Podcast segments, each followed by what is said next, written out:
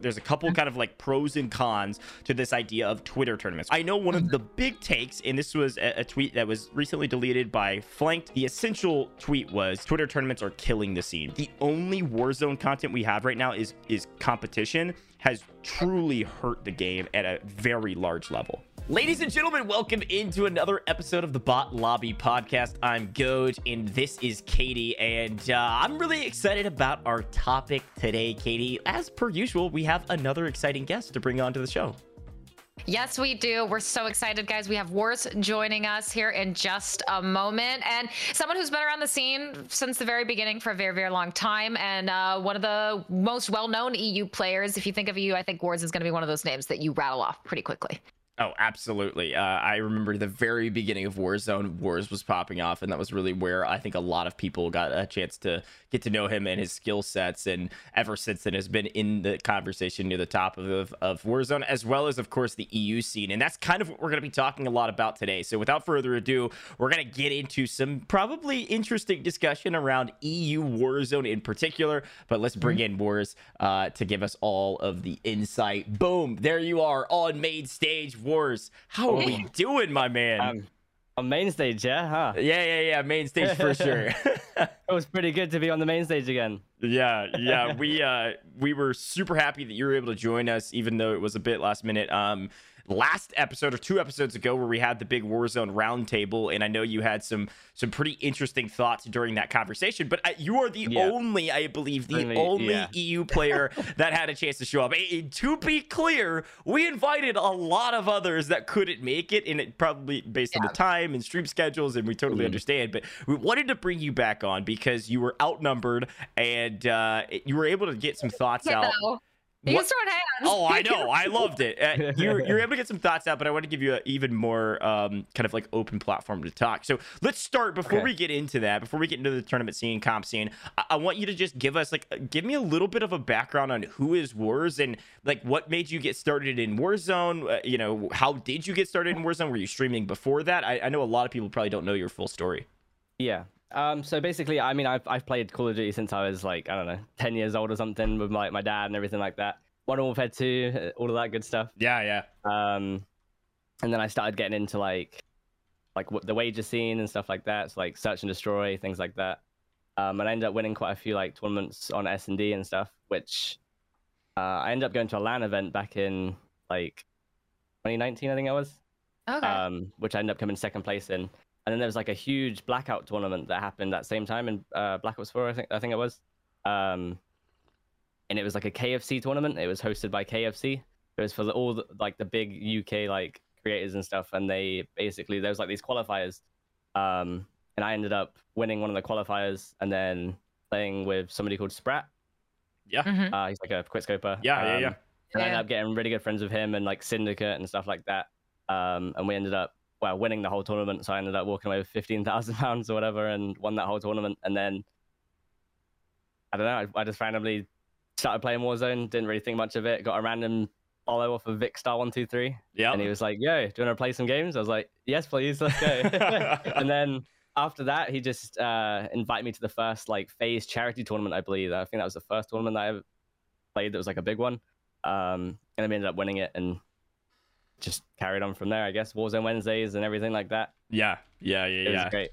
I love that. So yeah, I mean, a, a, talented player, just right place, right time, and sometimes it, it's just that first win you need, that first big win. We've seen it yeah. uh, with you. We saw it uh, with Unrational. A, a, lot of players, you just get that one, and and then you're on your way up and uh, but but now you're here right and and you have all this history from blackout to warzone to where you are now and you have the perspective of what it's like, pros and cons of being a European player. Yeah. Um, and we saw some of those maybe cons show up when it came to the roundtable we were hosting. When uh, not only were you outnumbered, because unfortunately yeah. a lot of the folks we invited weren't able to make it, but um, oftentimes it does feel like you kind of are fighting that uphill battle uh, against a lot of the at least NA uh, players. So I- am curious when it comes to something uh, talking about EU Warzone and, and your experience experiences with things like tournament invites and European representation. Um, how do you feel the state of European tournament invites are currently for, I guess you would say, NAEU events? And do you think there should be more EU only events? Kind of what, what's your thought on the tournament invite situation and um, EU representation right now? I feel like it, it, if we could get some more like EU tournaments and stuff like that, it would definitely help out the scene and stuff. But we, I don't, I mean, I think the last EU event that we had was probably like Twitch Rivals, which was about, I don't know, two months ago, three months ago, however long ago that was um, and I, I I don't even know what it is that's that makes it hard for the like EU guys to be able to get into these tournaments and stuff. Because like, I mean, you've still got people like Ivico and Jukeyz that pull thousands of viewers, and mm-hmm. sometimes they're not even invited to tournaments. So I don't know if it's I don't know how they like sort of decide who gets to like play in these tournaments and stuff. I don't know if it's just viewership or maybe they just prefer NA people. Maybe sure. that's just like maybe it's just the people that are like sponsoring the event. Maybe they want more of an an American audience. Maybe it's something to do with that. I don't I don't really know. To be honest. Um, yeah, it's um, it's something that we've seen from behind the scenes too, of like looking at who the organizers are, right? Um, that's certainly a factor because I would say most of the large organizers are NA based, and uh, yeah. and then also looking at some of the events that do have sponsors and and looking at okay, where are these sponsored companies located? Are they global? Are they um, more country restricted? What is their target audience? And, and maybe EU doesn't fall under that for some apparent reason. Yeah. But like that's really the only conjecturing we have behind the scenes as well. So like from an EU player's perspective, I know like you had an opportunity to come uh, to to NA for two LANs now. Is that right? Or yeah, the like, Baka Bros yeah. one.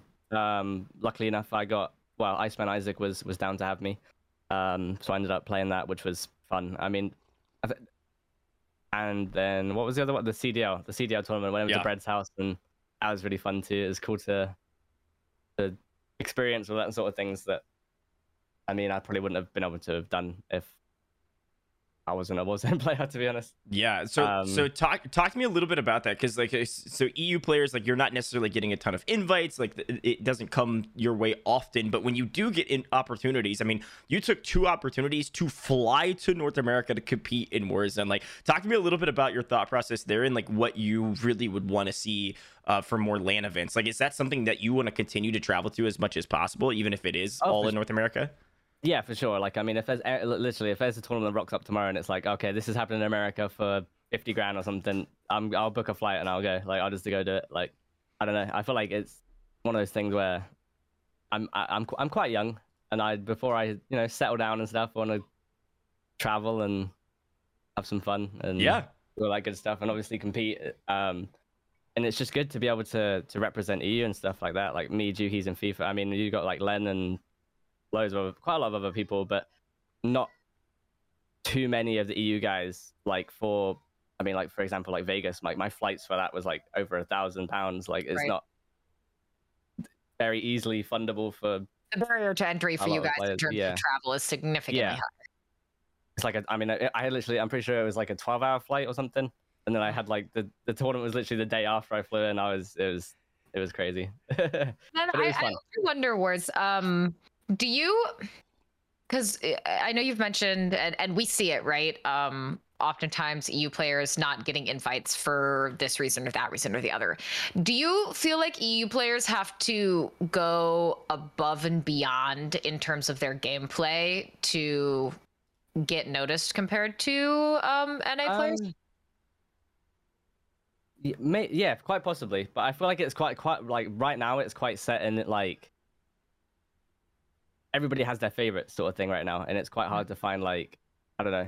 For example, like Eisen or something. I think that guy is amazing. He's like a French player, but not too many people on like the American scene and stuff sort of like know who he is and things like that. But that guy is probably one of the best mouse and keyboard players that, that there is, to be honest.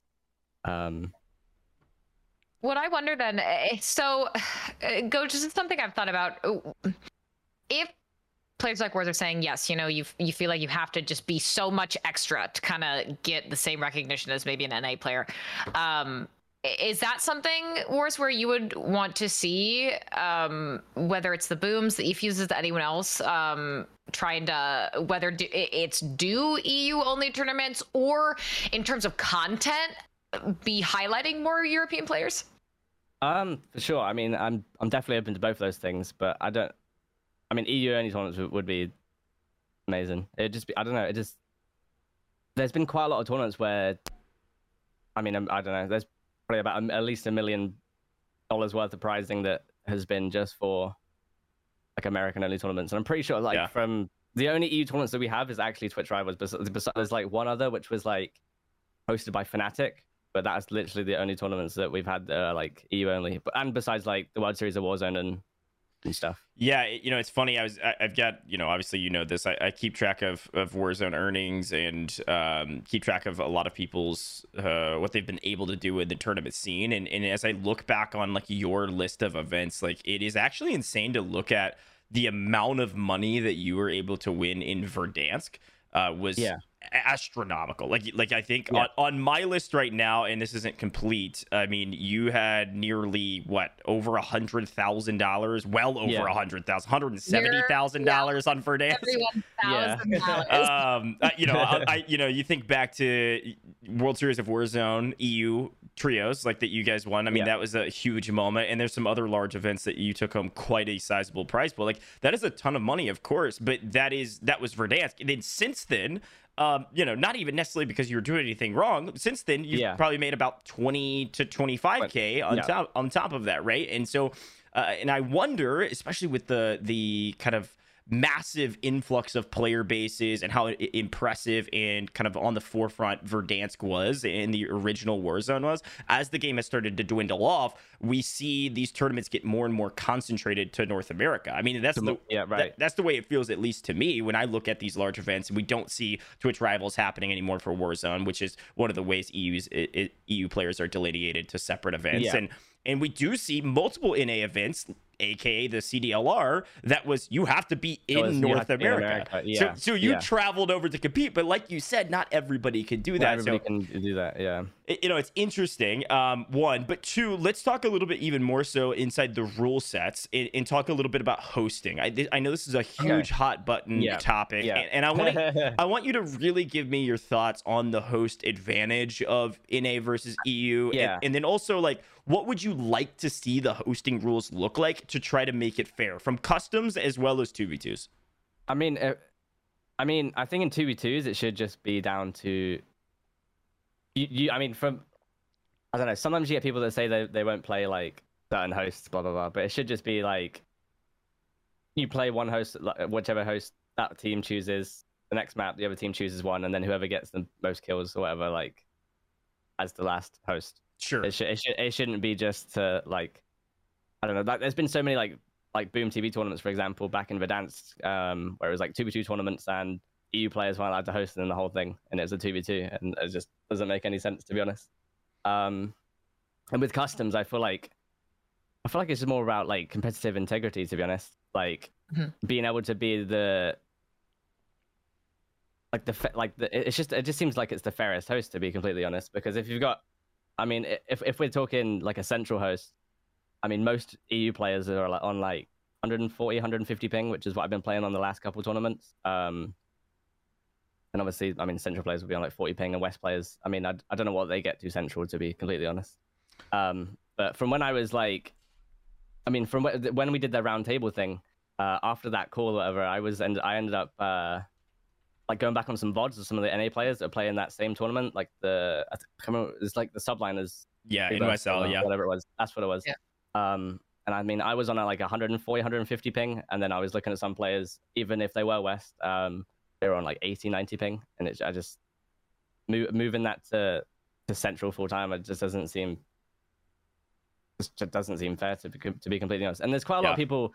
Obviously, they argue about like, oh, like there's Australian players too, but I don't know too many Australian players that actually play, and even if it is on West Coast host or Central host, they're still going to be on like 200 ping, 300 ping, or whatever it is. Like, I don't think it's going to. Yeah, it, it have know, that much of an effect, if, if that makes sense. I mean, it's hard. It's so hard because yeah. there's not there's not a fair solution yeah, for no. everyone. Really, that yeah. solution, no matter what it is, will always be slightly more fair for someone else. But I, I think kind of one of the points you're getting at is that you uh, has to be considered in this discussion, not yeah. just deal with it. I feel I feel like it should just be the the, the fairest thing like for like both parties because you've even got people that are like a tiny bit further away from like well not further away from EU but like you but I mean if uh, you guys know about Drew right Yeah, yeah, yeah. where he's based like he get him and his ping is crazy high and he's still like fries Yeah. um and like I said I feel like it's it's it's been happening for so long that we've been at this disadvantage of host like we've had to play on West Host and all this stuff I feel like it's about time that it, it should be fair for like Yeah. players. And obviously, they, I mean, quite a lot of the big arguments is like, oh, it's oh, it's our tournaments, it's America tournaments, blah blah blah blah. And I just, I don't, I don't I don't really like that fair, to be honest. I don't really like that either. yeah, Yeah, it- it's you know it's a it's a weird conversation too because like even I want to even kind of like bring this out of um you know EU conversation just think of it at in a general sense like try to take some bias out of it like even when we talk about Oceania players like we we talk about some of the players that that do compete from Australia like there is a massive massive incentive to compete from North America there's so much money happening in Warzone tournaments. I mean, I have the numbers. I mean, it's like, you know, we've had over like 1.7 million since Caldera dropped in Warzone tournaments, which is insane to say.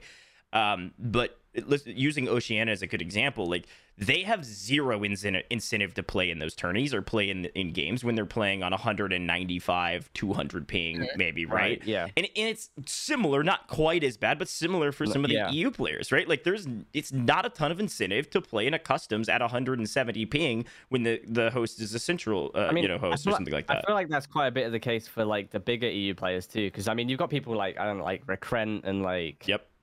Eisen, uh, Moonride, people like that. I don't feel, I, you know, I feel like more more of those sort of guys would be more interested to play in tournaments if it was a bit more sort of sort of fair like that. Equitable in that. Yeah. Because if it was the other way around and it was all like more EU based, I can guarantee that like the NA guys would be doing the same sort of thing of like Sure. choosing not to play the tournaments. Like even if it's like a small tournament and stuff, if it's EU hosted, usually nine out of ten they won't like participate like participate in them if that makes sense. Like, yeah, I mean, hundred percent. I mean, I, I think back to too, like not to cut you off, but like I think back to there's been multiple times where there's smaller events like that you're talking about, where it's like, oh hey, you know, we have six custom tournaments over the next three days that you can play in. They're all central host. EU players Yeah. are like, yo, I'm not playing on 180 ping Yeah. for a for Every a grant for Yeah. a rack, right? And where I'm only taking home 600 split between three people. Like I'm just not going to do it. And so not mm-hmm. not only do you have the issue of not being able to win money necessarily or not being willing to to fight against the high ping, but also the problem of hey, we don't have as much time to like practice in customs. We don't play as many tournaments. We don't have an opportunity to play in as many tournaments. That's that's the thing I'm worried about with all of the hosts being pushed over to NA. Um, yeah, yeah, it, it, it's a wild conversation, and I think there's also something to do in the back of our heads too. Like,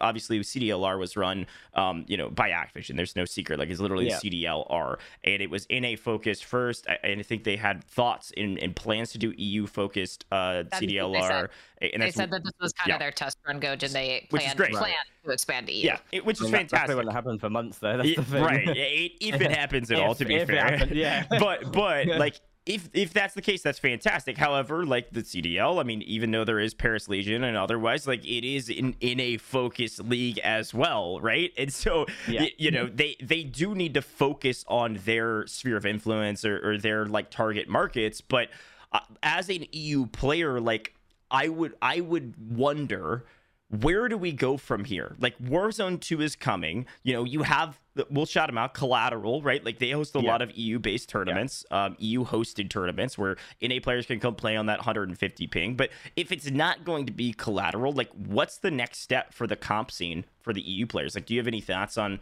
on where to go from here? Like, is it is it trying to incentivize larger events? Is it trying to figure out EU based sponsors that want to run events? Like, wh- where your where's your head at on that? Um, I'm not. I mean, I'm not really quite sure to be honest. I mean, I know quite a, like the solutions that we do have is like I don't know, like Jukeyz will just help fund it and things like that, Yeah. for example. And it's just not. I don't know. It, I, I don't think it should should be like that. Maybe. I mean, I think some more like some some LAN events in the EU would be cool.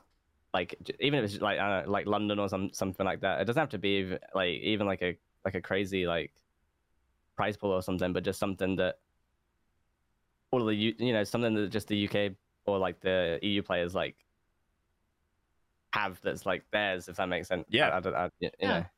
Yeah, um, I mean, I think most people would play for if it's a LAN that's local, you can get there within like an hour or two hours or something like that. Yeah. Most people would play for five k. Yeah, yeah, it's like it doesn't yeah. have to be like insane prize pools. Yeah, it's a good thought. Interesting. It sense too in that I can I can so understand the sentiment of just wanting something that's just yours, right? Because it really you guys are in a position where you constantly have to adjust and acquiesce to what's happening eh, with NA and kind of just are you going to deal with that situation whether it's the ping whether you know whatever it may be um, I, mean it makes sense to just every once in a while want, want a LAN or a tournament that's just for european yeah. players right that's yeah. that's just for you guys um, but but I, I know that we all know what you're talking about when we say oh you know high ping and, and why it's bad and so on but i feel like a lot of times people conceptually can understand, oh, high ping bad, low ping good, but they don't actually know why it's bad and why it makes the game harder for you. So, uh, I mean, Wars, you experience this all the time. Uh, um, when you are playing on those higher pings, why exactly does that make it harder for you to compete in these um, tournaments than someone who's on, say, 15 ping?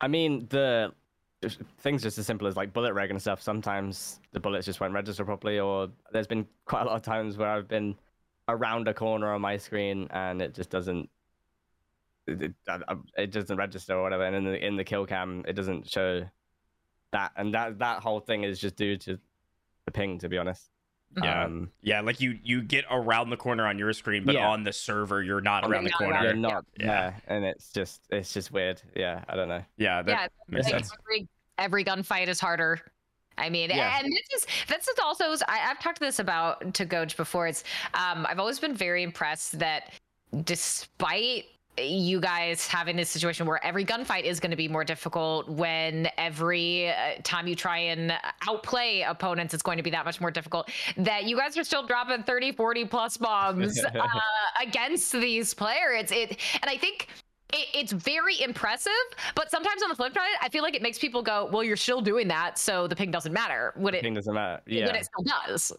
Yeah, of course it does. I mean, like I said, if we if we tried to host like an EU only tournament or something like that, and we invited the NA guys, they would be complaining about it. I know that for a fact. yeah, and, and, they still like, might place, they still might win some money, but yeah, they will definitely yeah. be complaining about it. like, there's some people that don't like that aren't as bad with it, like like Tommy and stuff. He's usually pretty cool. Though. I mean, I, I don't know. I, I think that might be because he was a. Uh, I mean, he came from EU before, didn't he, and everything like that. Yeah, but... yeah, yeah. I mean, that's that's fair. Yeah, he, he understands it to a degree. Uh, you know, want to kind of finish up the hosting question here and and talk about. I think one of the major issues that comes, especially in two v twos uh, in particular, about yeah. the host problem, right, is like usually once we get to a certain time of night, uh, lobbies are not filling up. Lobbies don't, yeah, yeah, which go, which goes back to the issue of like obviously just player base in general. Like I think most uh, most of the player base or a majority of the player base or a uh, large percentage is, is in A. Yeah.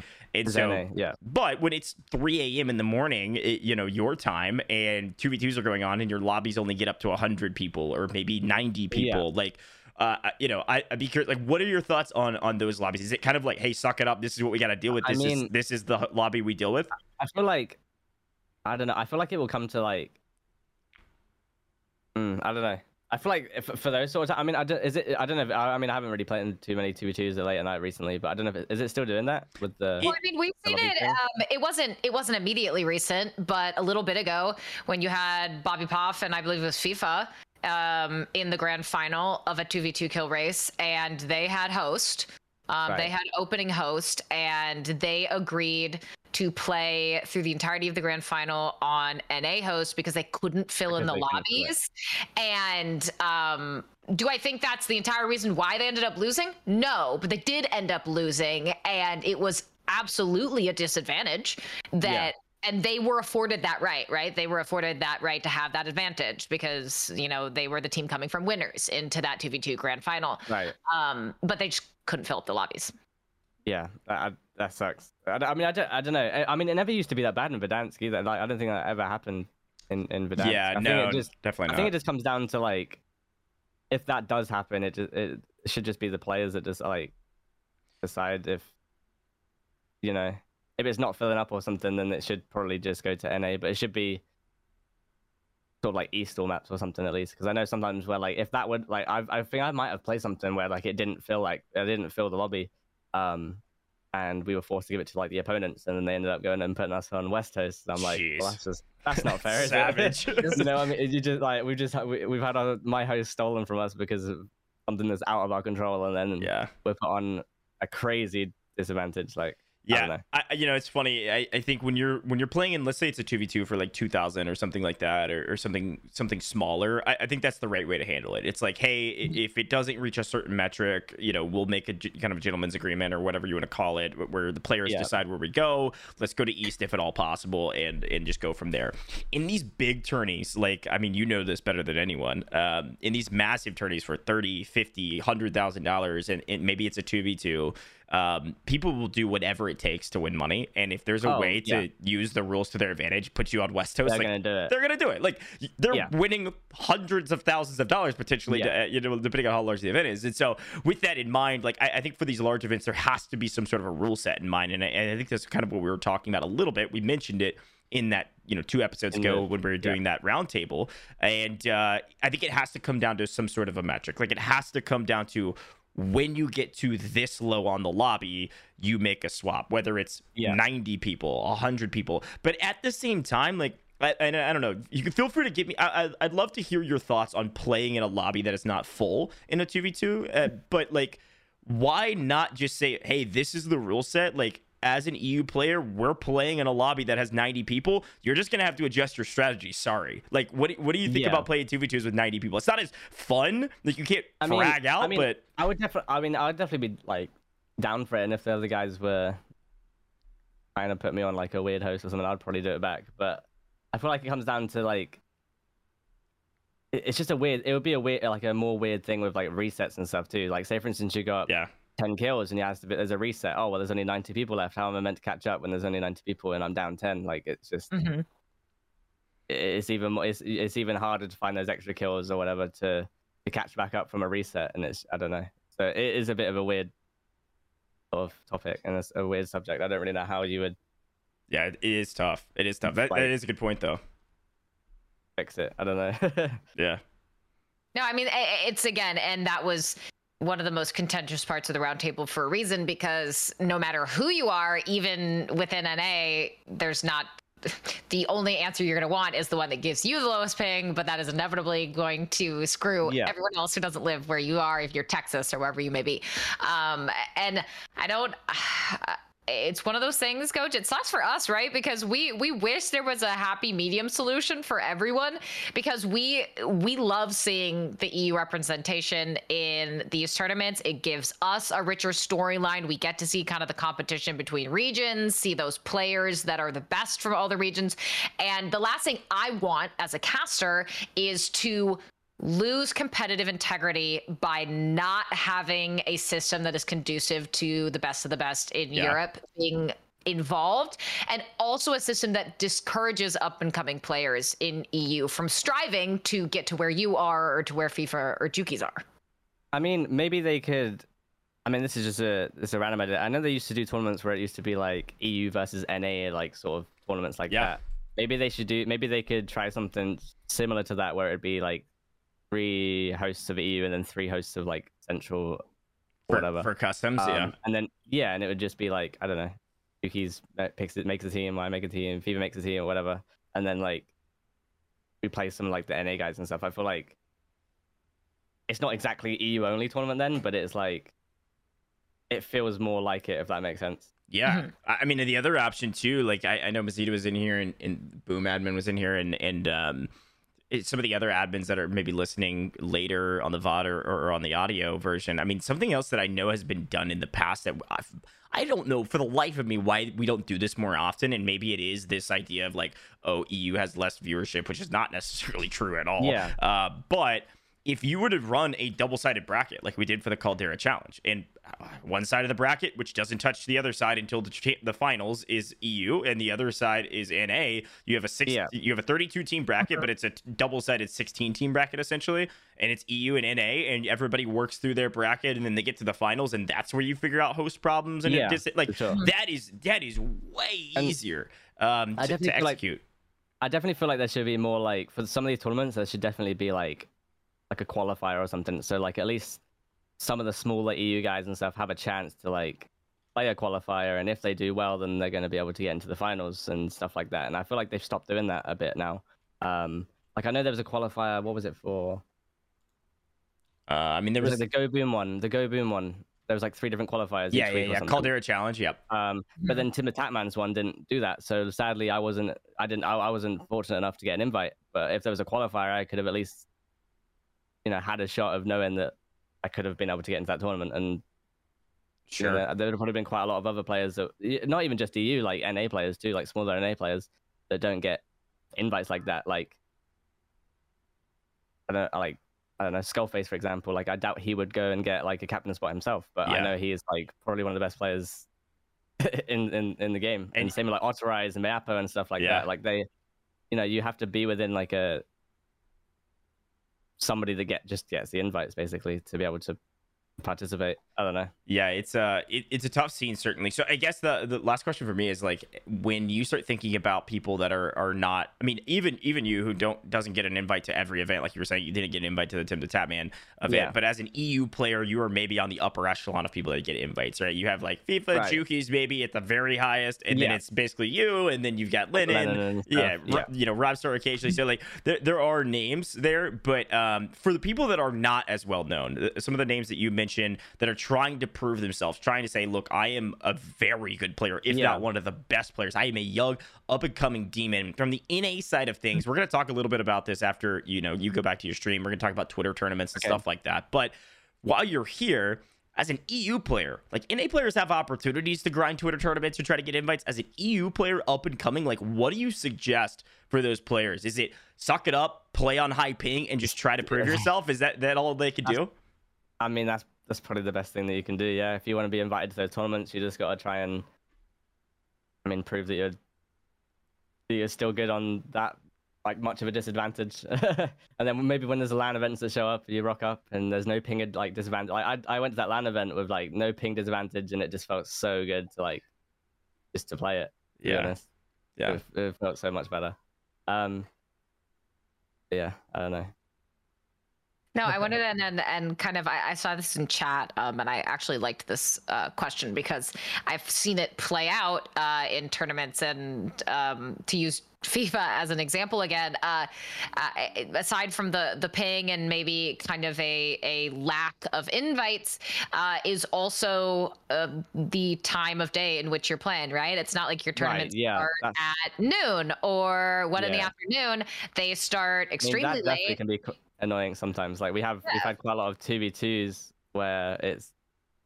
I mean, I've played two v twos where it's gone to like six o'clock in the morning, seven o'clock in the morning, or something like.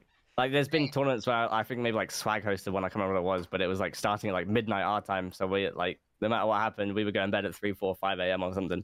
And obviously, it's like hair I mean, for that when you know it's going to be such a brutal. You're like basically I'm pulling an all nighter for yeah. trying to I win some cash. We sort of, we, we, I mean, most gamers are sort of sort of do that anyway. But it's I don't know after playing for like ten hours and stuff, like especially at seven o'clock in the morning, it does definitely affect like certain things. But it's definitely been a lot a, a little bit better now. Like they've been starting about seven or eight our time, I think. Yeah. Mm-hmm. recently, which is which is a lot better. But we know the customs don't go that late usually too. Custom yeah, tournaments the customs on four five hours. It's the two v two like, races where we're here for sixteen yeah. hours. yeah, I don't know how you guys do it, bro. I don't know how you guys cast for like like ten, like like a tournament for that, especially when there's like loads of resets and hackers and like it's I don't know. It is. We, uh... Like I get bored when I'm sat there waiting for like an hour, and then come back. yeah, yeah. We we take a we take a big break, yell into the void, and then come back. But uh, no, I, I appreciate that. Yeah, yeah. No, it is super interesting. There's a lot a lot of disadvantages uh, from where you guys are at right now, and uh, that's the current state of Warzone. Uh, you know, kind of last uh, last thoughts. Uh, Warzone Two is on the way. Um, I, I, would expect at least the beginning, and is and of course, if it is well received, we'll see a, a large influx of players back into the market. You'll probably see a large influx of tournaments. Not like we're necessarily lacking tournaments right now, but probably a larger influx of tournaments in the EU, EU scene as well, especially as the player base sure. increases and stream streams increase. Like, um, are what if are, if, are you obviously excited about Warzone 2? That's a given, but um, what are your thoughts in preparation for Warzone 2 um, coming up in the next potentially I mean, half a year? Warzone 2 is going to be amazing. I'm I'm really looking forward to be able to, to like get onto a new game and, and, and, and grind again. I feel like we could. I feel like.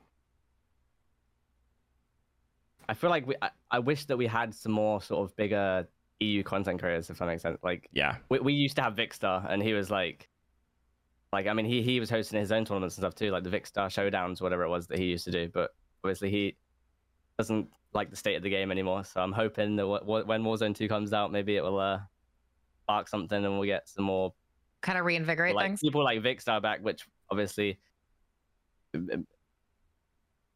people like him help sort of create the audience and stuff of people that want to play Warzone from EU and like yeah. tournaments like that and sponsorships and all those sort of different things. Like, I mean, I felt I mean, like some of the tournaments back in the day without Vikkstar, none of us would have even been able to get into like any of the tournaments that yeah we got into. Like, no, that's that's we just don't have anybody that does that anymore. Like, I mean, I, the probably the biggest EU player right now is FIFA, to be honest. Like in terms of viewership and stuff.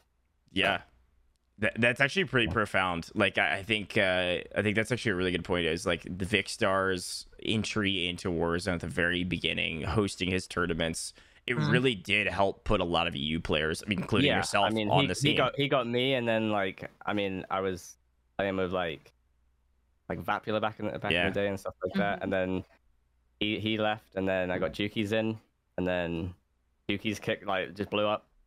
And then after a while, we, me, me and Jukeyz ended up bumping into FIFA. And then he blew up. Like, yeah, so many people that Vic, you know, that come from that. It's crazy. Yeah, and it and, I think that is a testament to to to what you said of like, hey, sponsors will follow, tournaments will follow, EU yeah. scene will be back in front of the public eye again without it just being the names FIFA, Jukeyz, Lennon, and, and Wars, right? Like, I mean, that yeah. really is. I mean, there are a lot of other very talented EU players, and I and I know yeah. most of them.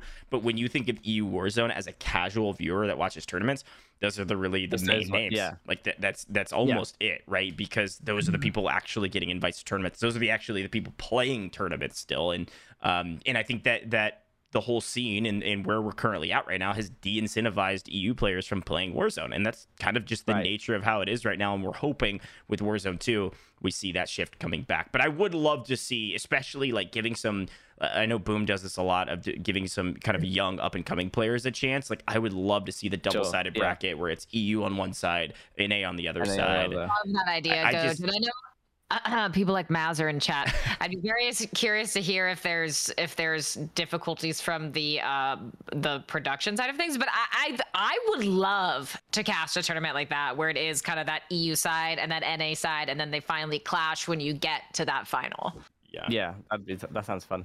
But and, you know, there's, there's there's co-ed events, you know, every single day as well. And and I've seen a co-ed event that that did the exact same thing, or it was a it was a women's side and then a male side, and and then at the very end they came together and into a switcheroo. So like anything like that, those types of creative ideas to, to make sure you're being inclusive of everybody that is playing Warzone is is just a better product in my opinion. And and again, we can use Oceania as a testament too. It's like if if EU is the like the black sheep of the family or whatever you want to use terminology wise, Oceania yeah. is like off the reservation. They're like like uh, yeah. the kangaroo. You know what I mean? Like they're not even in the family uh, because yeah. they, I mean I was talking to a, a friend of mine, uh, Jacko, and uh, he's got he's got a podcast of his own, and we are talking about the Oceania scene. I mean they have a five thousand dollar tournament once every like three months, and that's it. Really? Like that is Damn. it. Oh, it and, he just he pops on, plays the tourney, gets like second or third every single time, wins a bit of cash, and then goes and plays another game for three months because they don't have anything else. And the paying right. disadvantage that they have is even more severe, oh, right? That is crazy. Um, yeah. And so it's the same kind of thing. We would love to see Warzone be more global. We would love to see tournaments expand across, uh, you know, the globe and give all these different players opportunities. It's I difficult just, to do, but I just I just wish they could do it sort of more like the CDL, like the actual CDL tournaments themselves. Like one time they'll have like, like oh, no, oh there's a Toronto event. Everybody's you know, and it's like planned like months yeah in advance, and it's not like like that CDL tournament. Hot Like it, it, it was just one minute is there, and then t- a week later I'm flying off to America to play it. Like right. I feel like, and then like I don't know, there, there, there should be ones because like the CDL usually have like a London one too, right? I'm pretty sure. Mm-hmm. Yeah, um, Paris. With, yeah, and it would. I mean, I, I think they have a London one too, right? Uh, there's like a London LAN. That they London, London Ravens, and then I think and they. There yeah. is at least CDL wise, yeah. There's always usually a London event. Most yeah. of the time. So I feel like maybe they should maybe they should start in like integrating maybe Warzone stuff to those too. So you're basically like saying kind of couple the CDL majors with also maybe a, like a Warzone. A it doesn't have to be a, LAN coupled yeah, with it doesn't it doesn't have to be like a crazy like big mm-hmm. Warzone event, but just I don't know. Even if it's just, even if it's just like a little rebirth thing or maybe some 2v2s or something. I don't know. Yeah, well, then, I feel like quite a lot. They did that test run with CDLR. That if they if it goes well and it spans further yeah. into EU, maybe maybe that is leading down the path that you're talking about right now. Yeah, well, I mean, I'm pretty sure like the CDL and stuff, like they've had the most viewership they've had in a while, and I feel like quite a lot of the viewership that they're getting is from Warzone. Like people have seen Warzone and stuff, and they've, you know, then they've ventured into sort of CDL and stuff, and they found it that way instead of just knowing about the CDL and stuff like that. Yeah, there there's definitely some cross pollination. I've been talking to a couple people behind the scenes, and I know Katie is, is pretty plugged in as well. And and uh, there there seems to be cross pollination. They're going to continue to try to cross pollinate both. Yeah. Uh, but it's very clear that the priority and it's always been this way because we don't even have a, a caster yeah. mode but there's a there's a priority of course for cdl but there's also CDL, sure. there's also a, a, priority of like warzone is not on paper for you know money reasons a competitive game that we've made into competitive right, right? like we've created the competitive rule sets we've created an opportunity to make all of these tournaments happen but from the back end activision side saying hey, this is not a comp game. We are trying to cater to the public. We're trying to get as many right. players as possible, sell as many packs as possible, that kind of stuff. And as we create the bans and we create I mean, all the rule sets, we're making it competitive and we're trying to force their hand to say, run these competitive tournaments, please. I mean, I mean, I don't really know much about like Fortnite and stuff, but like they, I mean, their tournaments they had were big tournaments, like millions and millions of, of prizes and stuff. And I don't think we're ever going to be able to get to that, but I mean, like the World Series of Warzone was definitely a good a good step in the right direction. I think. So, yeah, it, it, it definitely was, and you know, I, I again as I'm kind of, kind of have my ear to the ground and, and I'm listening to what people are trying to say behind the scenes about Warzone, it does seem like with Warzone 2, there'll be at least a slight shift towards more of a competitive, uh, you know, game mm-hmm. for the overarching yeah. tournament scene. Because they see also, like, to your point, like, Vikkstar was a massive content creator from the EU that really put a lot of people on, was the reason that EU really had a voice at the very beginning of Warzone. And that carried, I mean, that has ripple effects all the way still until now, right? Like, those yeah. types of creators, the large creators in particular are massive for the game. You could take, you know, Katie sure. and I had this conversation yeah. about Nickmercs and in Apex, right? And yeah, uh, you know, when he made the shift to Apex, Apex is at a peak it's ever been at right now literally exactly, yeah. the highest. And it, there's two, there's a number of factors to that. ALGS is doing well. Nick made the transition, and then of course Warzone is maybe on the decline at least for now. Um, but like that's a massive, massive important feature, and so they've got to know that people like yourself, people like FIFA, people like Jukeyz, yeah. people like all our NA players, uh, you know, they're the reason people are playing. If all of the competitive players that stream every single stop, day yeah. are the top streamers and they're the comp players, yeah, and, they stop, people would they get bored of it, yeah. Yeah, sure. I don't and know. I mean, back in the day, you had like everybody playing like Timothy and Nickmerc. Oh, Nickmerc. Nick like, I've even played with KSI on it on, on Warzone before and stuff like yeah. that, and it's like it felt like every every week or two there was a very was a big tournament, high impact tournament, yeah. and yeah over time, I mean, Vikkstar was a constant presence, and yeah. so was Nickmercs, and now they're gone, and it just feels like we're kind of in cruise control until we get to Warzone Two, which uh, gives us a lot to look forward to. But uh, again, it is tough. You have to wonder. It's, it's a lot to live up to too, though, for Warzone Two. Like, it, it, Warzone very... Two has to like, like show up. Like, I mean, it's like the same as the King Kong event. Like, there was very a lot of like mixed opinions on that about like was it good? Was it not and stuff? But what in your eyes um what, what is the most important thing that warzone 2 has to execute on do you think? Maybe from a competitive probably standpoint. just um just listening to the community to be honest about the changes like ch- changes that, that we want. Like if a gun like, uh, like is overpowered or something like that or there's a game breaking bug like just just and like do something like like like well, like Fortnite does. They like vault something if it's like broken and yeah. they'll just like take the gun away, they'll fix it, and then they'll bring it back. But otherwise, it just sits in the game for like two weeks, and we're playing a playing tournaments with DMRs that two shot you or something like that. Do you know what I mean? Or like snake shots or like R9 doof doof. Like that doof doof meta was. I mean, that was there for about three months. I that think. was pain. That was like, pain and suffering too. like there, there, there's so many there's so many things that have been like that, and it just took so, so long to like to fix, I guess. But I don't know. Sure. Um. Okay. I. I, I like go ahead. Go that's ahead. fine. Okay. I just feel like they, they should they should definitely find like a few players like from NA like Warzone like big Warzone creators and they should just like listen to what they have to say. To be honest. Yeah, like bringing them in as like a kind of what we did, like the round table, and, Yeah. and listen into to what they're saying from behind the scenes. That's a really good point. I have one more question. I know we're bumping up Okay. against your time schedule, and I'll let you get, That's get fine. back to your stream. Um, my last question is: We're talking about Warzone 2. We've talked about the competitive scene. Something else that we haven't mentioned is ranked mode for Warzone, like a true Okay. ranked mode that you can grind in Warzone. Is that so obviously is that something that you would Yeah. number one want to see, and then for a ranked mode?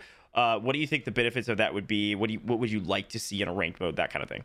I feel like the rank. I feel like rank mode would be a would, be a crazy good idea. I mean, uh, back in Black Ops 2, you had league play, and that was like a huge hit. Everybody used to play that. I used to, you know, stay home from school and try and grind to get the ma- like the best rank I possibly could. Things Love like that. that. I mean, hey, don't do that. But, um, but yeah, I mean, having just something to something to grind for and play for, like a rank like that, it was.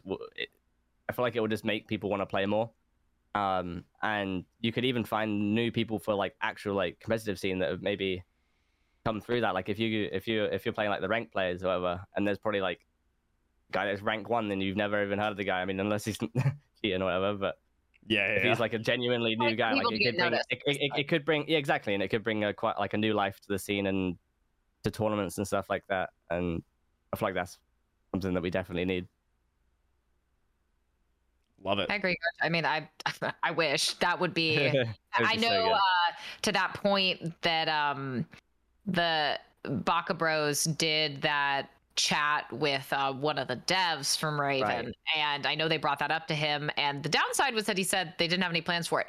The upside was that he said that he was gonna take those notes back to the team and let him know um, that that was something that at Yeah. least the more competitive-minded side of the community was really interested in. So who, who knows? Maybe the maybe the bug has been planted uh, in their ear, and, and we Yeah. might see something. But um, hopefully, I, I, not. I would assume though until obviously Warzone 2. I can't Yeah. imagine we'd see that until then. Yeah. Um, well, Wars, thanks for joining us, man. This is a this is a good start to the conversation. I'm sure we'll talk a lot more. Uh, give me uh, give me just a couple sentences. What what are you working on next? What's going on in your life? Uh, more tournaments coming up. Uh, what what's next for Wars? Um, I don't have any tournaments coming up that I know of at the moment, but um, hey, if there's any a, a- any LAN events where- whatsoever, if it's Australia, if it's China, whatever, just let me know and I'll be there. Like I don't I don't care. I love Um, it. I love it. Yeah, man. I'm just I'm just I'm just I'm just sort of working on becoming a better streamer as well as a competitive player. That's sort of the route that I'm going at the moment. Um, I love that. Yeah. That's uh that that's a great way to look at it, man. Well, you've been a, a ton of fun to watch. You know, kind of just grind through this competitive scene over the last like two years. Um, I I remember the very beginning of when you were competing all the way until now, and you've had highs and lows, and, and you've come back in full force recently. In particular, like you, you and uh, Skullface and and uh, even Hisoka in that conference, like you guys Yeah. have been killing it together. So keep up the good work. I, I'm looking forward to seeing you uh, compete in some more tourneys soon. thank you very much for having me. Appreciate it. Yeah, absolutely. guys. Thank you. Bye. Coach, if we got if we ever got ranked in in Warzone, whew, I mean, it would be a ton of fun. Let's be very clear. Like, like I just there's so many reasons, so many reasons why it's a good thing, and not just for competitive players. Um, I I just can't imagine. Of course, there's going to be a lot of players who just aren't interested in it, but giving people something tangible to work toward and feel like they have those achievements, uh, you would, I think, flush out a lot of people in the woodwork who maybe aren't streamers, um, but who are incredibly good at the game, who wouldn't maybe have at least EU players that barrier to entry of not getting invites to tournaments in the first place, or if you are in maybe some Twitter tournaments, you have to deal with that ping that you feel like is just not worth it. If you have that ranked leaderboard to climb up and kind of give yourself that jump start, it really would uh, continue to, I think, maybe break down some of those at least international barriers to entry for a lot of these players. Yeah, no, I, I couldn't agree more. Ranked mode's the best way to grind the game and prove yourself that you're talented enough to compete when there's not tournaments to compete for. And, and speaking of that, Katie, I know we wanted to hop right into this conversation around Twitter tournaments in general. There's been some buzz in the scene, if you will, about the uh, pros and cons of Twitter tournaments. Like it is a, a huge conversation piece, and I appreciate Wars bringing in his community in here uh, post stream. Thank you for that. Uh, we're going to continue to talk for for a little while because this is an important topic. Uh, as we talk around tournaments, we talk about around Twitter tournaments, we talk around big tournaments. One of the there's a couple mm-hmm. kind of like pros and cons to this idea of Twitter tournaments. When we what we mean by Twitter tournaments is this: small events with zero broadcasts that are a thousand to two thousand dollars or so that are buy-in specific, um, or you know maybe they're a thousand dollar tournaments that are just kind of like thrown out there by a random person because they want to, and it is this constant every single day tournament that we see where uh, it starts devaluing you know the the value of what a win means in a Warzone tournament.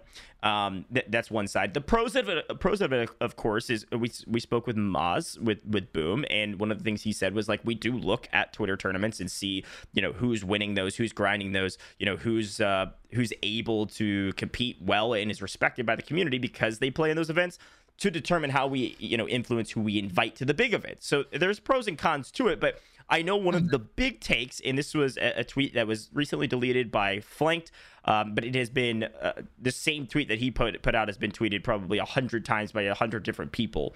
The essential tweet was Twitter tournaments are killing the scene because it's devaluing a win, it's constant influx of events, uh, the prize pools are all tiny, all of that good stuff. And one of the main comparisons we always see is what Warzone is doing right now with Twitter tournaments compared to what S&D went through and and everything that has devalued the S&D scene or search and destroy scene for those that are uninitiated and um, and what does that comparison look like? You had a chance to talk to somebody near and dear to your heart, of course, but also near and dear to the S and D scene, uh, John uh, Tupac, and uh, mm-hmm. he had a, a, a, take on this from the S and D scene. So I'd love to kind of like take this away, uh, starting with his response.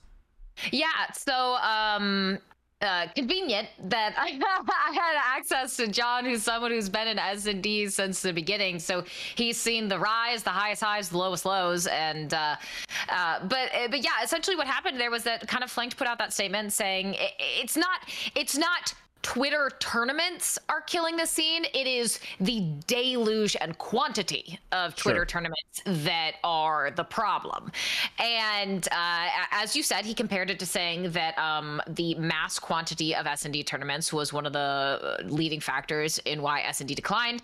Um, so yeah, I, I, went to John and I said, hey, um, this is what happened. This was the comparison that was made. Do you agree with it? Do you disagree with it? You've been here through it all um, so so what happened? And uh, John uh, essentially uh, agreed uh, in the entirety of the premise with Flanked, which was that yes, um, the the overwhelming amount of S&D tournaments did directly contribute to the spiral uh, and the the death of search and destroy competitively at least when it comes to tournaments. And and what he said was that you had you had the UMGs you had the CMGs and you had game battles. And what they started doing was um CMG would do maybe, you know, three tournaments a week or whatever. And then UMG said, well, we got to one up CMG, so we're going to do four Eh, and then Game Battle says, well, he's doing four, we're going to do six. And then suddenly there are multiple tournaments every day. Naturally, since you're hosting more tournaments, that means that prize pools are going to go way down because you have far more quantity of tournaments. It means that players can no longer be in every tournament they want to be in. They are forced to pick and choose, which puts you in situations where you'll oftentimes, it still happens now, you'll oftentimes see players who are juggling three or four tournaments at once that are all happening at the same time. You're on back channels with people saying, don't report us to the admins, don't forfeit, we're going to be there. We're on, you know, we're round nine, we're almost done. And it's this crazy, confusing cluster. And it's not worth it you're juggling four different tournaments at once that all have a $50 payout. And the, the good thing is that it's an easy cash grab for the really good players because all the good players are spread out over a whole bunch of different tournaments. So you run into less of them.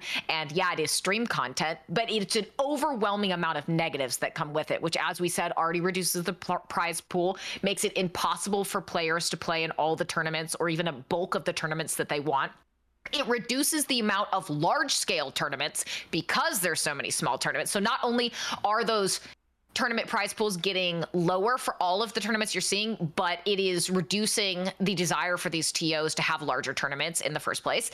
And on, on top of that, it it reduces what it means to win right? Because at least on CMG, UMG, whatever, you have a gold trophy when you win something. That gold trophy doesn't delineate between a $10,000 tournament or a $50 tournament. It's just a gold trophy. So you're going to get players who might not actually be that good racking up 20, 30 gold wins and you're like wow this person must be good they're not actually that good there's just so many tournaments yeah. happening and so what what a win means loses its value what wins mean in terms of finding new talent makes it that much more difficult um so there's there was and respect i think was a big thing too was not not only does it make them not as exciting to get but the community doesn't care about a win as much sure, yeah. So so yeah basically to, to sum all that up um, john did agree with flanked. Um, and i i would agree too. I think everyone's heart is in the good place here when it comes to these tournaments. You want to host them. You want to give everyone opportunities. You want to especially these players who aren't getting invited to the bigger um, warzone tournaments. You want to see them uh, get those opportunities. But i do think there needs to be a cautionary tale because yes s&d is not warzone. But there's a cautionary tale I think to be had there on following a similar path. Yeah, I mean, uh, let's let's go back to even like the basic conversation of supply and demand, right? Like if you, if you've ever taken an economics class, you can look at the graph, right? It's two opposing lines. If you're on audio, I'm putting my hands like an X, right? And as you move up that supply line, as you increase supply, you will pass equilibrium at some point. You will pass the ideal number of events that need to be happening at a certain price point. As you move further down that supply line past equilibrium, guess what happens? Demand goes goes down, right? Every event oversaturates the market and the demand for those events goes way, way, way, way down, right? And that's what we're seeing right now. The oversaturation of the market on Twitter is having an opportunity for players to compete, which is great. It's keeping people grinding the game, which is fun and, uh, and amazing. But the demand for the events is next to none. And so you see some events not make. You see a lot of people putting in money for themselves to say, okay, we can't get a, enough buy in, so let's just have somebody sponsor this. That way it's free. Then people will come play my tournament rather than in this other tournament. You have conflicting events. You have ev- events eating each other, cannibalizing each other. Like I look at Collateral, who is probably one of the most successful events is a huge problem. Sure, and, and like yeah. it, it, like Collateral is probably one of the more successful quote, quote unquote Twitter tournament organizers right now because they run a lot of customs, and they're really the only ones that are running customs that often. Um, you, you know, even their events they're not making a lot of the time because there's so many other events going on, and because of that, again, the demand for Twitter tournaments has gone down. But even the public eye of the Twitter tournaments has gone down to like, oh, I literally couldn't care less that you won a $900 tournament. And like, I keep track of all Warzone earnings. I'm literally sitting at a spreadsheet for four hours inputting that somebody got third in a thousand dollar tournament where it was trios and they won $23.67. And I'm putting that onto a sheet because I like to keep track of that. And as you look at the number of events people have won, like I look at just my Caldera sheet, right? Uh, mm-hmm. You know, you look at somebody near the top like Hisoka, who has done well in large events and a lot of small events. He has placed in 41 tournaments on Caldera alone since the map drop. That's insane. Almonds at 45 events since Caldera dropped. And, and, then you've got 38 down below. And as you start scrolling down, like some people have won six events but are inside the top 20 because they only play in big events. And some people have won 38 events or placed 38 events and are just barely outside of the top 20 because they're all small events. So the value of a win is next to nothing. Right now, it is only the value of a dollar and how much dollar amount you're winning. Um, I would also argue like this constant grind in Warzone, you know, even what War said was so important. Like Vikkstar, a content creator first, being the lead kind of head of EU Warzone was a massive boon to the overall scene. When our entire kind of system of Warzone right now, all of the top streamers, every single one besides maybe Swagg in like a couple other people are starting to dabble into content creation. Like the top streamers are competitors, and that's it. So they want to compete. I look at Almond. He's won a hundred and freaking seven thousand dollars on Big Map alone since it dropped, right? And he's playing in a sixteen hundred dollar tournament. That's a two v two that lasts twelve hours. Like that is literally mind boggling to me But the only reason it makes sense is because his entire content is competing. And when you're a competitor, all you want to do is compete, no matter the dollar amount. And so it's diluting what the viewers look at as a public viewer, as somebody that plays the game publicly, just has a lot of fun. Like you're watching them compete, and you're like, okay, they're killing me in this lobby. Like this is not fun for me. Like I, I don't know. I I, re- I truly believe that a some Twitter tournaments, not a bad thing. But the only Warzone content we have right now is is competition has truly hurt the game at a very large level. Well, I think the thing too is is I I don't Twitter tournaments are great. Grassroots tournament organizers coming together to provide opportunities is great and it's a really good thing. Um I don't want to see them, and I think you you used the best word, cannibalize. I do not want to see these tos cannibalize each other because they feel like uh, like what we saw with UMG, CMG, Game Battles. Game Battles is a joke now. Game yeah. Battles used to be the biggest um, online S and D tournament organizer, and they spiraled so quickly as all three were competing against each other that they are literally a joke now. No one uses game battles. It's it's a joke site. And I don't want to see something similar happen for these Twitter TOs that they also let's talk about burnout too, right? Because it's not just for the players playing a billion different tournaments, but and maybe feeling like the the monetary payout of investing that time and stress is not worth it, but it's also the TOs themselves. I don't want them to get into this spiral and cycle where they feel like they have to put all of the tournaments on so that they are doing the most and they are in the public eye the most and they are seen as the I don't know best Twitter tier or whatever and they just get exhausted from yeah. having to put on 8 million tournaments and dealing with the bitching and dealing with the conflicts with schedules with everything else it's just I, I don't want to see that also disincentivize the TOs from even doing this anymore. And then suddenly you have no Twitter tournaments like what happened with S&D, right? Literally that. Yeah, yeah. Well, th- that's what I was going to say. Like, I, I think, again, when we start talking about supply and demand, we look at where we're at. We're obviously past equilibrium. Like, we're way up that supply line, and it is it is more than apparent. However, there is there is a comeback. We reduce supply, demand is also going to follow eventually. It might take a little bit of time, but it will and this is where and I see Shifty and Chad said something, and I think this is where uh, we could see some true success, really in preparation for Warzone 2. And just hear me out on this. I know other people have said the same, and and I'm here for it, but but. Mm-hmm if we had some of the Twitter admins, let, us just throw some names out there, whether it's Collateral, Miss Know It All, she runs tournaments, I swear, every single day. Winterellas is another one. You know, uh, Warzone Customs used to run a ton. And, and, really, the original idea behind Warzone Customs was a place to scrim, a place to get competitive reps in in preparation for big get tournaments. Twitter out of the system. It, you know, Warzone Customs did not succeed because of Twitter tournaments. Let's be very clear. There was an oversaturation of events already. If you had one combined place, maybe two, whatever, based on regions, one combined place, or even just combined events where Miss Know It All, Winterellas, and Collateral comes together and say, hey, we're going to have a buy in tournament. Uh, it's X amount of dollars, and it happens every single Tuesday and every Thursday.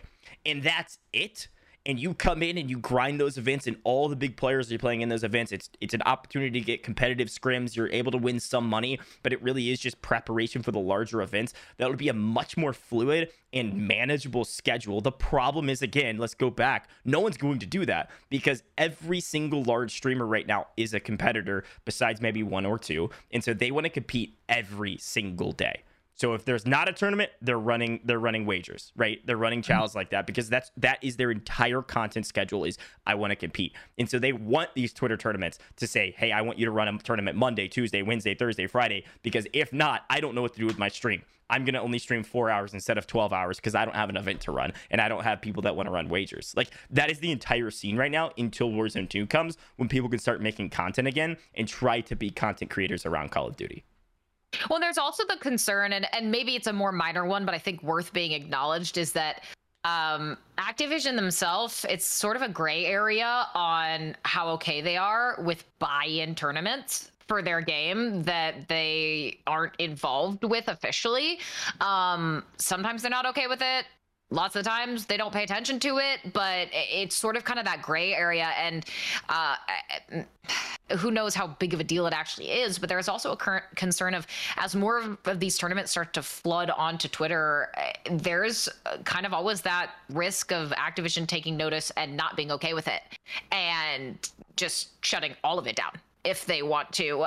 And I don't know if that's necessarily a concern they would have if, say, it was uh, maybe one tournament every week or or whatever whatever hypothetical, where it's basically less tournaments, a, a little meatier of a prize pool, um, maybe prize pools that are more likely to have sponsorships because they're a little bit meatier and so on and not as frequent um, less of a chance perhaps of of activision caring so much about those. And and who knows? They might not care at all but it, it's something that i know is a potential concern if they ever did decide to take a look at it. Well i mean in an ideal world right In an ideal world buy-in tournaments wouldn't exist because you wouldn't need them you would you would have large events that have qualifiers all day every single day right? You you have people like boom that run warzone scrims and mazita says look come play warzone scrims and there's an opportunity like we will get to know you as boom and then we'll be able to have an opportunity to invite you to some larger events. I know there's people in a chat right now that that did that very path right? They were like okay i know boom runs a ton of events. I'm going to do some networking. I'm going to play in these free free tourneys or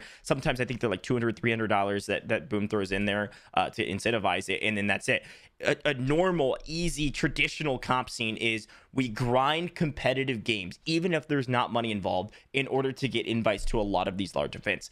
But the problem mm-hmm. is, all of our large events are creator forward events. We've talked about this with Activision. They don't, it, let me phrase this correctly. They do care about the scene. They don't care about a competitive scene because, in their mind, comp- uh, Warzone is not a competitive game. Fair assessment they care about the event being an event with the largest content creators and then oftentimes they'll they'll let boom do qualifiers to, to bring in a few people here or there or what have you to kind of satiate the scene. Um, but the idea behind the event is what are our ccvs and how do we include our content creators to make a fun uh, you know fun to watch event doesn't necessarily need to be the most competitive which is why sometimes they've pushed back on some of our rule sets that we've posed of bans or right. otherwise. Like it's the same conversation i had with twitch rivals folks. I had cloudfield on uh, on a stream a while back and i was talking to, to him about twitch rivals and he was saying hey you know I, I hear you. I understand how you're trying to make this a competitive game and a, a competitive rule set. We're not doing bans. We're not doing anything like that because we're just trying to have a fun event. And my whole like question I posed to him is like the problem with that idea and the problem behind not having those rule sets involved is that Twitch Rivals is the largest tournament that happens in Warzone, right? It was $100,000. It was this massive event. And so the outside perspective was this is what competitive Warzone is, which means it's like a joke because people are running around with shotguns and, and bows and all of that stuff. And, and so insult the combat bow, okay? Sure, sure, sure. My bad, my bad. RPGs, whatever you want to say. So since the very beginning, we've had this issue of marrying competitive mindset, competitive grind, which has always been Call of Duty's mantra, by the way. Like Call of Duty, there is this grind mentality. Even if you're a pubs player and the game is catered to, to, to, public players, like the CDL, like it feels like Call of Duty is a competitive game. When you enter into the battle royale scene and it's it, it's you know a, a lot more RNG even than a multiplayer game, of course. Like people will not people will not treat it in the back end as a competitive game, and therefore it's not viewed as a competitive game. Except when only content creators that we have right now are competitive players, people say this is Warzone content. It's comp.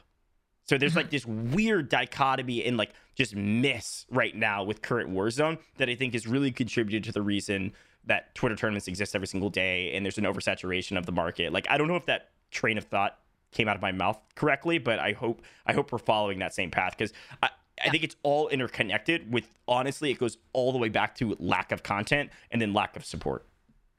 Well, yeah, I mean, that's always um and i don't want to get into it too deeply but that's always kind of been a tug of war that um competitive call of duty uh in all of its facets has um had with uh, Activision and, and the developers, because um, obviously there is uh, Activision, and then of course you have Raven and everyone else.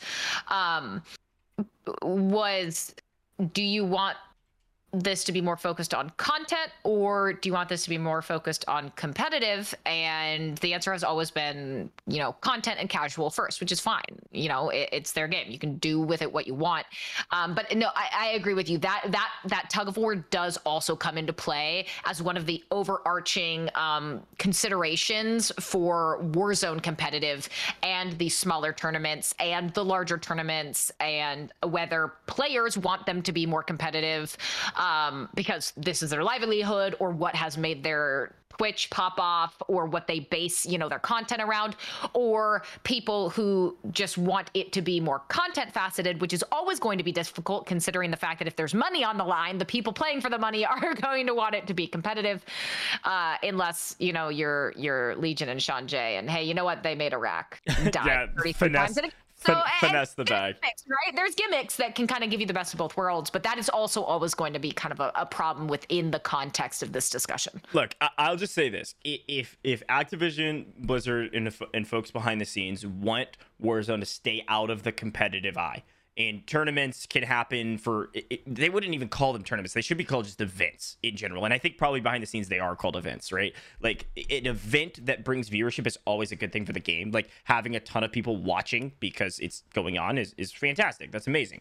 Um, so they'll continue doing those events. But if they want the game to be focused on content content creation casuals like they, have got to they, they've got to back that up. Like they got to back it up with updates. They got to back it up with content because the only content we have right now is either competition or loadouts. Like that's it. Like if you go to YouTube right now for Warzone, I mean, it's loadout videos. That's it. There's nothing else besides high kill games. Like it's competitive or it's loadouts. It, there's no content in between with Warzone. So if you're going to focus on content, you're not going to focus on the competitive scene. Give us a ton of content. Give us a ton of event, in-game events. Give us a ton of updates. Change the map a lot. Like those types of things are all good for content and TikTok videos and things that bring viewers back to the game. When there's nothing to post about besides a loadout video, it's going to go away. And so Oh, or the other option is Warzone 2 comes out, you focus on the competitive, you focus on a ranked mode, you focus on giving us a caster mode for customs, you make customs a very competitive type uh, playlist where you can edit all the settings in the games. Like there's a lot of content that can be made around the competitive scene as well if you give us the tools to do so. You got to pick one or the other, and right now we're kind of just sitting right in the middle.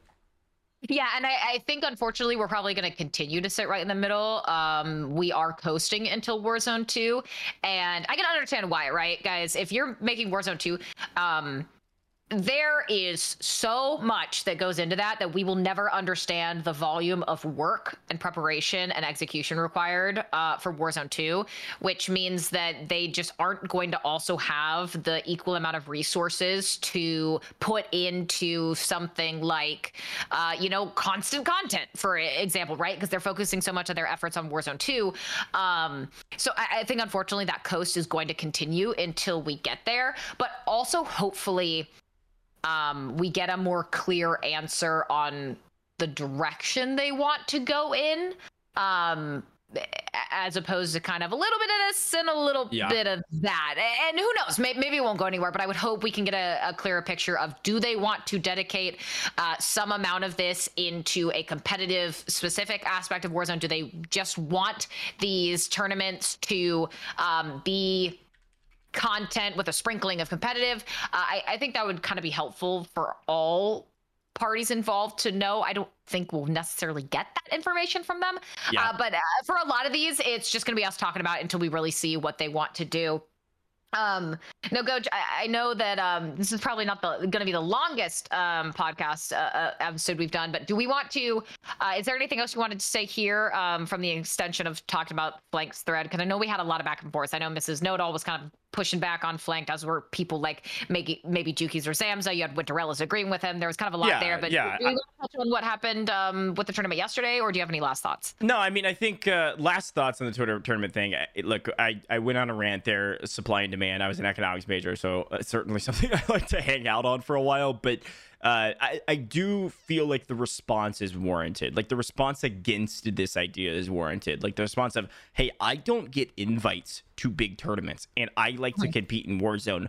If these go away or they are less frequent, what the heck am I going to do? And if they're less frequent, that means there's less spots, which means I'm probably not going to have a spot if I'm small. So, like, I get that. And, and I think it's totally fair and I again, I think the overarching problem is not with you or the Twitter tournament organizers. It, it's the problem of you know there is lack of content, so the only thing we have is competing right now, and it has kind of perpetuated this current community that is not necessarily super toxic, but very um, very sweaty. Not a problem, but uh, has increased the supply of events uh, to to an unhealthy degree.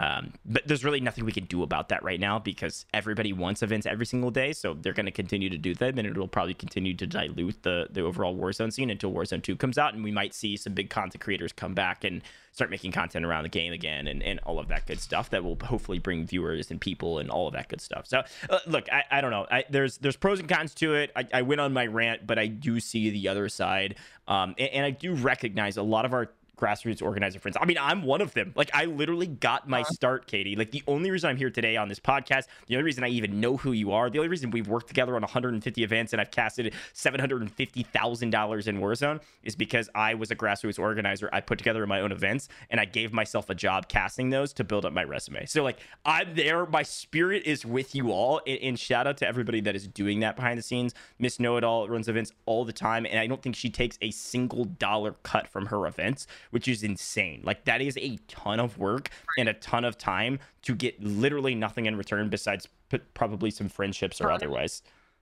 It, it a little like right. maybe some Twitter followers. Like I don't know. Um, I don't know. It, it is a very tough topic, but I appreciate John's insight as well. Um, well, yeah. yeah. my immediate thought was when I saw that thread from Flanked and kind of everyone going in on like Twitter tournaments and this didn't kill us a deer, whatever. I was like, well, you know what? I do have an authority figure. I could probably give a yeah, call. Right. ask ask exactly what happened. Um, but let's let's talk about what happened yesterday. Um, actually, uh, have been taking a peek. I I do know that uh, some of the folks here in the um, Twitter space as well. Um, Smixy, stick around because I'm gonna gas you. But uh, we had JoeO's Battle for the Crown um, day two yesterday, and uh, it was swapped inputs. Uh, so if you're mouse and keyboard, you're on controller. If you're controller, you're on mouse and keyboard.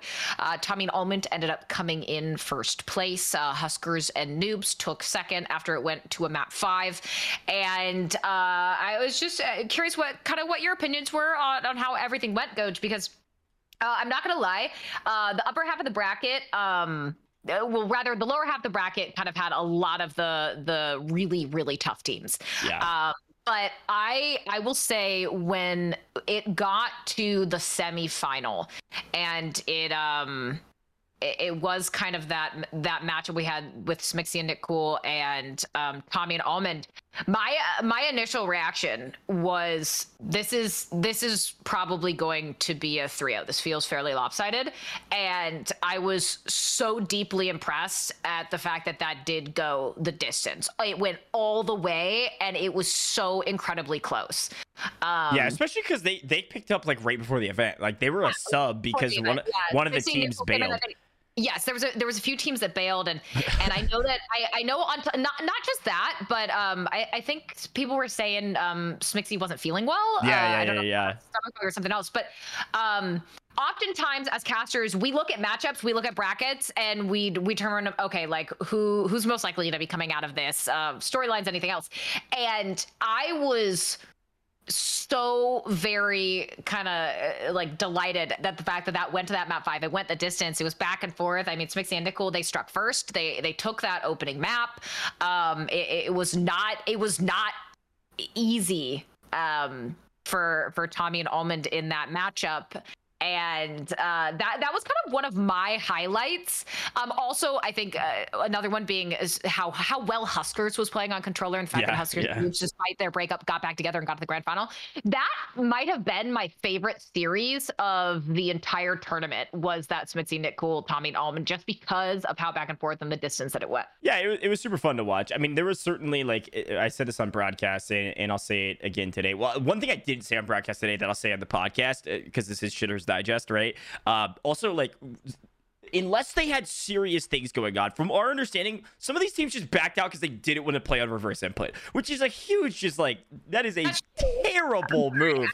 Just like, yeah, that that looks so shitty. Oh, it's terrible. And from the tournament admin side, you're making them scramble an hour before the event start because you wanted to go play pubs. Like that is awful. I hate that. Like they should just be kicked out for the finals. Like that's dumb. Now if they had a agree. If you commit to a tournament, I don't really care if it's a three week tournament. You've committed and you don't get to pick and choose what parts yeah. of it you're a part of. I agree. I, I 100% agree with you. If you were someone who was just like, ah, I got better shit to do, I don't want to play on mouse and keyboard or I don't want to play on controller, well, sucks to suck. You don't get to be in the $28,000 portion yeah, of this like, that happens next week. What are we talking about? I mean, if they had uh, serious things come up, like that is totally fair. And replacements happen all the time and need to happen in tournaments. It's like that, that is totally warranted. But there was a lot of people that said reason, but like yeah, yeah.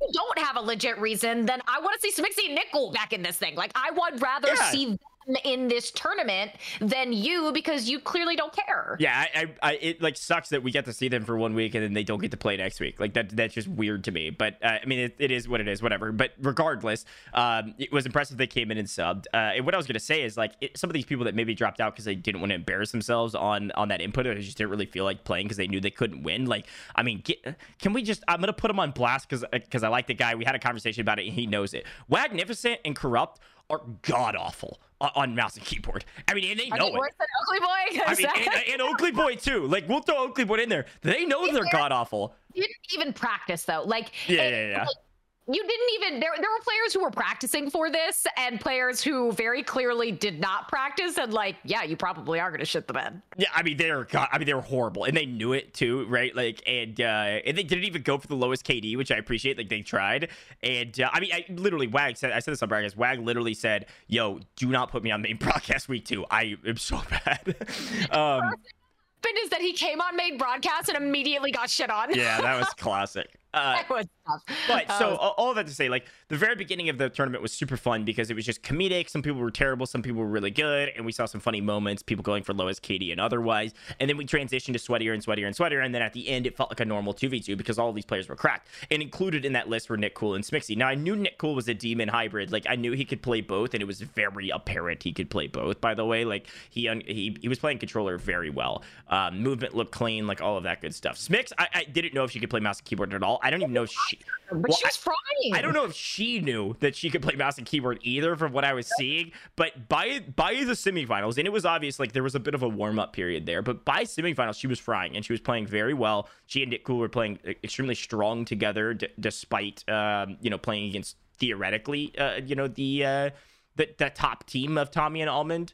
And uh, it's so all of that to say, like it was an impressive run. They almost took down Tommy and Almond in the semifinals. We saw Tommy and Almond have the easiest bracket of all time on paper. They had a bye, and then they had a second round 3 0 against Mutex and Unrational, and then Smixy and Nick Cool took them to map five. Then they were in the finals. And on the other so impressed, right? Because you just said that, right? Was like they, they never had to play a set duo. And the fact that Smixy and Nick Cool came in, she's not feeling well. I, I saw um in chat, I guess I didn't realize she used to play Counter Strike, so she at least has some background with mouse and keyboard. But the fact that they then came in and uh, def- despite not being a duo, despite not maybe feeling 100% last minute, not a lot of prep, came in and took one of the best duos in the entire Warzone community to that map five was really impressive. And then on the other side, Huskers, uh, who I come to find out used to be a COD console demon. So he does have a background on controller, um, but uh, came in, threw his controller on, and was like, I'm going to make a statement about aim assist, and then just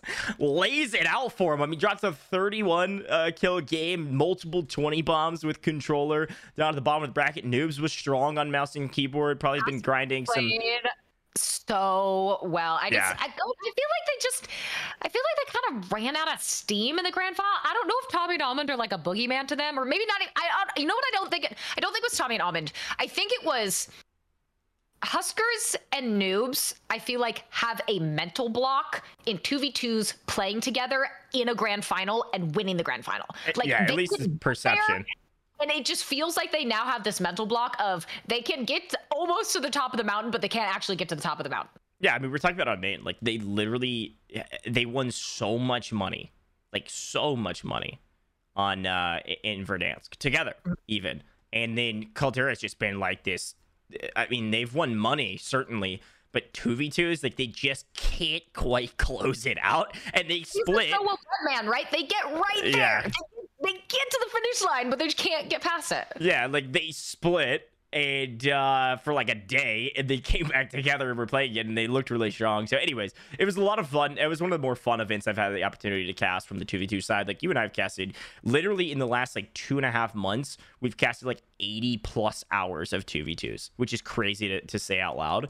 Um, and that was the the most fun eight of those eighty hours by far, um, just because of the storylines and and the difference of of comedic events or uh, comedic moments as well as like the sweaty moments. So it was a cool event. I'm excited for the finals. The finals will be a normal 2v2. It'll be uh $28,000 um in uh, in that event. So double over double the prize pool of this last event and um It'll be it'll be a lot of fun. All the same duos. I would assume Smixy and Nick Cool will not be making a return, and we'll see the return of Swagg and Booyah, Super Evan and Biffle, and uh, whoever else decided not to play. And then um, I think Legion will get be getting Zepti back as well. And uh, yeah, that'll be that'll be that event. So yeah, ton of fun. I had a blast doing that, and that'll be Thursday or sorry, sorry Tuesday of next week. So this podcast episode audio will air on I believe Thursday, uh, and then four or five days later uh, will be the the finals.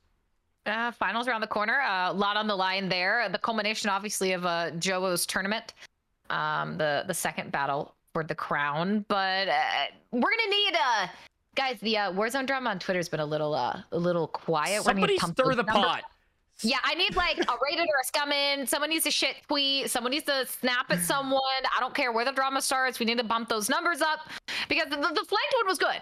Flanked flanked one this week was was really good, but things have been a, a little sleepy. I need y'all to start wilding out on Twitter again. Yeah, I'm gonna be very clear. Uh, Smixy DM'd me, and I I was correct when I was saying she was not feeling well because I saw the tweet. She was like, "I'm gonna get like two hours of sleep. I feel horrible." She literally DM'd me during this, and uh, she said I was literally puking until 5 a.m. the night of that reverse input tourney, and I was not backing out. Oh, imagine you're like, I'm gonna route till 5 a.m. and then go map five with some of the matches. yeah, yeah. Oh my gosh. Jesus, that's miserable. Though. I hope she's feeling better. He says Shifty starts shift shit talking people on the timeline. It'll be uh that'd be helpful for us. Scumman usually has some some points. And we have to bring this up to, before we close out this topic. You can probably close out the pod, Katie. Uh, Oakley Boy was one of the people that we said it was not comfortable, of course, on on mouse and keyboard. It was very apparent. Um, got into the gulag with the top break and was fighting a level four uh bot, and the clip went the the clip went viral because it was some of the the no offense to the guy. I love Oakley Boy. He's very talented at this game. He's never horrible. Never played. It's really bad. It, it Gary, Gary tweeted so it out. Bad. I mean, so bad. I, I, maybe I can link the tweet probably in the uh in the notes reaction, coach, and his reaction is what mine was off camera when we watched this happen. I remember I had my hands on my head. I was screaming when we were watching that. Please bring it up. Hold on, so I'm gonna, I'm gonna try. Hold on, hold on, hold on. I, I'm kind of, I've messed up all of our stuff trying to bring this up because it's so freaking funny there's there's there's not often moments where I say yes, I could play better than what happens in a tournament, but that was uh mm, that hurt me. It hurt me. Okay, yeah, yeah, yeah. We're here. We're here. We're here. Right, right, right. You got it. You got it. You got it. Uh, uh, let me let. I'm literally just gonna go full screen. I'm just gonna like take you away for a second. I think yeah, this, is, this, this is the best thing to do because we have to show. Oh, wait, that kind of worked. Uh, great. Let's do this. Watch, watch this clip. Oh, great, perfect. What am I watching? oh God. I mean, I get it, man. giving me loads of great equipment. He goes, the I'm looking for oh one more time, one more time. Audio scissors, this this will be nothing to you, just us laughing. I'll link it in the description. It is, oh, this hurts my soul to what watch. Am I watching? Gary's like, yeah, yeah, yeah, whatever, whatever. He's like, what the fuck? This is where he goes, what? Get, giving me loads of great equipment. This is where Gary can do. He's like, what alternate reality of Burgerville have I just entered? Oh, dude, that was so funny. We were crying because the best part was that was on main broadcast too. Like that was literally that, you have to understand how Gary was reacting on camera was how we were reacting off camera when we were watching this. Oh my gosh, it was so funny. It, again, audio listeners, it was really bad. Basically, they just stand in front of each other and try to shoot each other. And can't, and nobody can hit anything. It was it was horrendous. But that was that hysterical. And I feel bad for Oakley Boy because he was clearly like he just got roasted for this. Yeah. But bless him for providing us that clip because that's really a gem. It's certainly uh, a good content piece. So, anyways, that was the dichotomy of the tournament. You had bots, and then you had some demons on the sticks and uh, on the on the mouse and keys that when they weren't used to it. So really cool to see. But uh, yeah, a lot of a lot of fun. Katie, we, we've hit all of our topics today. We had a great conversation with Wars. If you guys missed it, uh, you're tuning in towards the end. Uh, we talked to the EU scene. Definitely go back and watch the VOD. Any anything else to finish off the pod today? Um, no, to everyone who's been subbing to the YouTube, it's a it's a brand new one. We really appreciate it. To everyone who hasn't and is considering it, thank you if you end up doing so. But yeah, expect the uh, the full time-stamped VOD. Um, everything we talked about with wars, uh, every other discussion we had here will be up on that YouTube tomorrow. Um, but other than that, no, just getting excited to uh to cast some PUBG Mobile with you tomorrow. Yeah, PUBG Mobile tomorrow, PUBG Mobile on Friday, PUBG Mobile on Monday. So it's gonna be a three-day event. It's gonna be a lot of fun to do. Um, other than that, I mean, from my side of things, uh, yeah, I, wow, we have like four events in a row essentially, not including this weekend. We have Thursday, Friday, Monday, and then Tuesday would be the finale of Chobos events. That's crazy. Um, but yeah, from my side, uh, I, this is a, a, sneak peek. This is a little bit of a preview for those that are still listening. Uh, Warzone earnings, don't tell anybody. Actually, the update has gone live with Verdansk earnings and Rebirth earnings. Again, don't tell anybody yet. Uh, we're gonna make a post about it later today. We have a few little minor kinks that we need to to to wrinkle out before I make the big post about it and tag people and and just really thank you guys for the support on the website as well. The earnings site looks amazing and it auto sorts based on the filters that you have. You can fit you can pick Verdansk, Caldera, and Rebirth to see see $400,000 earned by Tommy, or you could just look at uh, Caldera and Rebirth or just Caldera. So it's pretty sweet go check it out warzoneearnings.com but again don't tweet about it yet because i gotta i gotta make the official announcement that it's been pulled out of beta and it is fully operational. But other than that katie i'm looking forward to this weekend. Um, thanks to everybody for listening. If you're listening on audio uh, thank you for that. Make sure you leave us a review. All of those good things they help out our audio verses you guys have been kind of bumping up our audio verses out of nowhere. We don't really promote spotify itunes and all of that and we've had like 400 and 500 something listens on audio version only. So thanks for listening to that in the car on the way to work. And then if you're on the YouTube, like the video, subscribe to the channel, please. It helps us out and leave a comment, uh, maybe a question for Wars or, or something that we can answer in the next episode. Maybe a guest you'd like to have us on. But that's all I've got. Katie, thanks for joining me as per usual. This was a lot of fun. And shout out to Wars for joining us and looking forward to next week.